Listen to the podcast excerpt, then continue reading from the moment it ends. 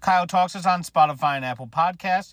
If you want to keep up to date with all my ratings, you can also check out my Letterboxd link in the description. Now, without further ado, here's the review.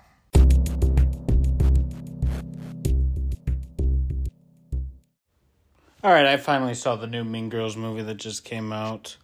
Um, this one's very interesting to me because this is a movie that I feel is completely unnecessary. I know that Hollywood, as of late, has a history of doing remakes and stuff like that, but this movie is more so an adaptation of the Broadway musical that came out. But what is incredibly shocking and weird to me is how much this movie's marketing hid that it was a musical. And I think this has become a Hollywood problem in general where they're almost afraid to advertise that movies are musical nowadays. Which I mean, musicals aren't always my cup of tea, but at the same time, I feel like it kind of is a bit of a shock when you go into a movie not knowing it's a musical and it ends up being a full on musical.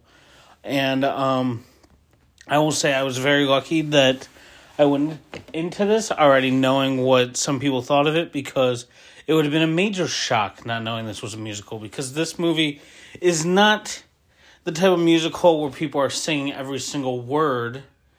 It is more so the type of musical where it's a movie and then the scene will just stop and the character will look, turn at the camera, and then just start singing. Which, in my personal opinion, is one of my least favorite types of musicals and um yeah, it just wasn't all that good. The music honestly was not all that memorable in my eyes. I'm sure that for the Broadway performance it's way better, but um none of these songs were really um all that powerful. None of these songs really were all that catchy in my mind. And I do feel like um most of the performances you really didn't see them belting it out or going all out like they should for a typical movie musical. Um, I will say there are a couple exceptions to that. Um, Renee Rapp, who plays Regina George, um, I know she was heavily involved with the Broadway musical. So it's very good that she was on board for this one because it really showed with her talent. And another one who I'm going to sing all the praises for is Auli'i Cravalho, who um, plays Janice. A lot of people would know her as um, Moana. And she, to me, was a standout. She clearly knew what to do in this role, clearly knew how to project, how to make her voice powerful, how to give a great performance, and also something weird about this character. And I know that this movie tried to make it more modern, tried to make it more Gen Z, Gen Alpha ish. But um at the same time, I feel like a character like Janice might not be seen as weird by today's standards. In all honesty, I think a character like Janice might actually be seen as popular or as kind of cool nowadays, and a character like Regina George might not be seen as popular as she would have been in the early 2000s when the first movie came out. But um also I haven't been in school in 8 years. So I mean as far as I know the cliques could still be in place like this movie is, but I don't really remember high school for me being all that way. In fact, I feel like people like Janice are seen more as cool, at least in my eyes. But um yeah, let's talk about the story a little bit. The story, I mean, the story is Mean Girls. I mean, if you've seen the first one, you're going to know the story for this one. Um I feel like the casting of um Angourie Rice as Cady was really good casting because she to me looks like somebody I would see um when I was going to high school. She looks very much like the role. She doesn't look. I feel like Hollywood has a trend of casting old when it comes to um comes to people playing high schoolers, but I think for the most part, at least from my memory, most of the main characters, I believe, were born in the 2000s, which, I mean, makes them older than high schoolers. I believe most of them were either born in 2000 or 2001. But, um, they're too old to be high schoolers, but also not old enough where it really, um, shows, you know? And, um, while we're talking about, um, Angourie Rice, I feel like I have seen a little bit of talk saying that she's not as powerful of a singer as the rest of the cast. And while I do agree, I do think she does have a good singing voice. I do think her singing voice is very beautiful and very well done. It's just it comes off as a little bit quiet and not as powerful when you're putting her next to these powerhouses that is Renee Rapp and Auli'i Cravalho.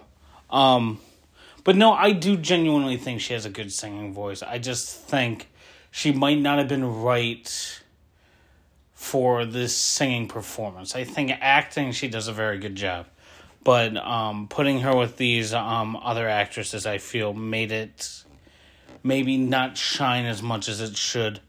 But um, this movie to me is also one of those movies where um, I don't know exactly how to put it. It just was kind of boring, kind of uninteresting never was truly grasping my attention. It always felt like it was um I mean it's hard not to compare it to the original. The original one is incredibly popular, incredibly well known.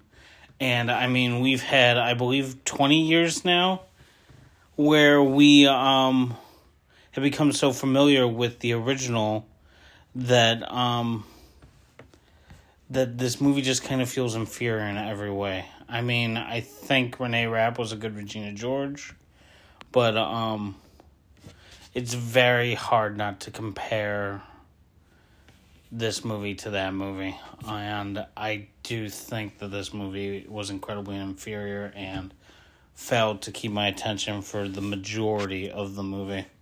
Um, the cast I really liked. I think they all fit their roles very well. Um, Tim Meadows, I know, returned. I know he's the only person who's been in the three movies. And you'll never hear me complain about Tim Meadows. I think he always is a welcome addition to um, whatever movies he's in. And I know that Tina Fey also returned for this one. And while Tina Fey was good, her role wasn't really all that significant. And I don't really think she contributed that much to the comedy in this movie.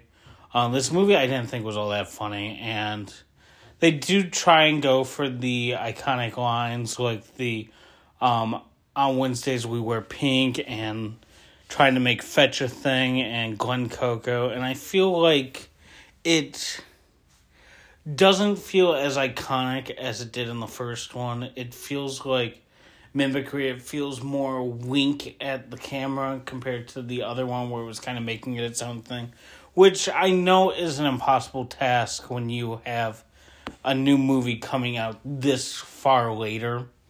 But um I don't know, it just when you have a movie like this that's already pretty subpar, it it does stand out when you have these iconic lines being repeated again and not really having the effect that they did originally.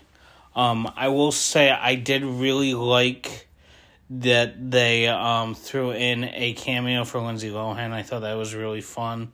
And it was a very well placed cameo, I felt. It wasn't just um, throwing her in a random scene and just having it be blink and you miss. There's Lindsay Lohan. They gave her relevance in the scene and while it's not the most important character in the world it is cool that you could watch the movie and clearly know that it was Lindsay Lohan um I mean I don't know there were a couple good songs I feel in this movie. Not everything was a complete disaster in my eyes. Um I won't be able to tell you the songs off the top of my head, but um, there's a song sung at the end, or not the end, um, more so um, towards, I would say middle, closer to the end sung by Janice. I mean,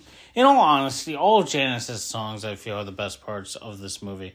Um, her song I felt was very well done. Um, there's a song sung by um, Avantika who plays Karen that kinda it felt kind of weird at the beginning and wasn't really hitting, but then it ended up actually being pretty catchy.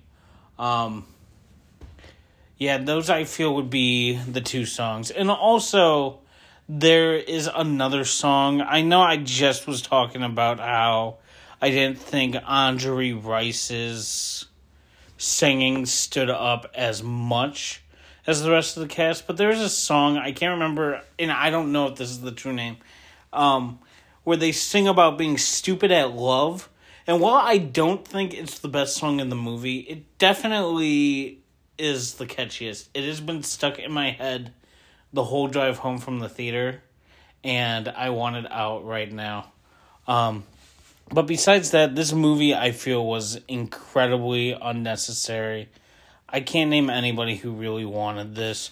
And I also really, really hate this trend of hiding that movies are musicals. Um, I'll go and see a musical. I'll go and see any movie, but I hate, hate, hate being lied to when it comes to trailers. And this movie, I feel, maybe towards the end, hinted at it being a musical in some of the latter trailers, but this movie, I feel, really hides that it's a musical. Um, yeah, I don't know. I mean, this movie's disappointing, but also like I don't fall into like one of the cult fans of Mean Girls. So it's not like this movie's gonna like ruin my week or ruin my day. But um still this movie's just completely unnecessary. I feel like for a musical the songs aren't as memorable as I would like. And um it just felt beat for beat like the original. I feel like I wanted I wanted a little bit of something new. They could have still kept the um, original plot, but I would have liked a little bit of changes. And I feel like even though they were going for a more modern adaptation, they did kind of not count for the fact that a lot of like the stereotypes and the way that um the cliques are portrayed in this, I don't personally think are as accurate to today's society. But then again, I am not in high school anymore, so what do I really know? But um, Mean Girls, I think I am going to give a four out of ten. Seems a little bit harsh, but this movie to me is very forgettable and not really all that needed. And I don't know, it just didn't really keep my attention all that much. But um yeah, this has been Kyle Talks, and I will see you on the next one.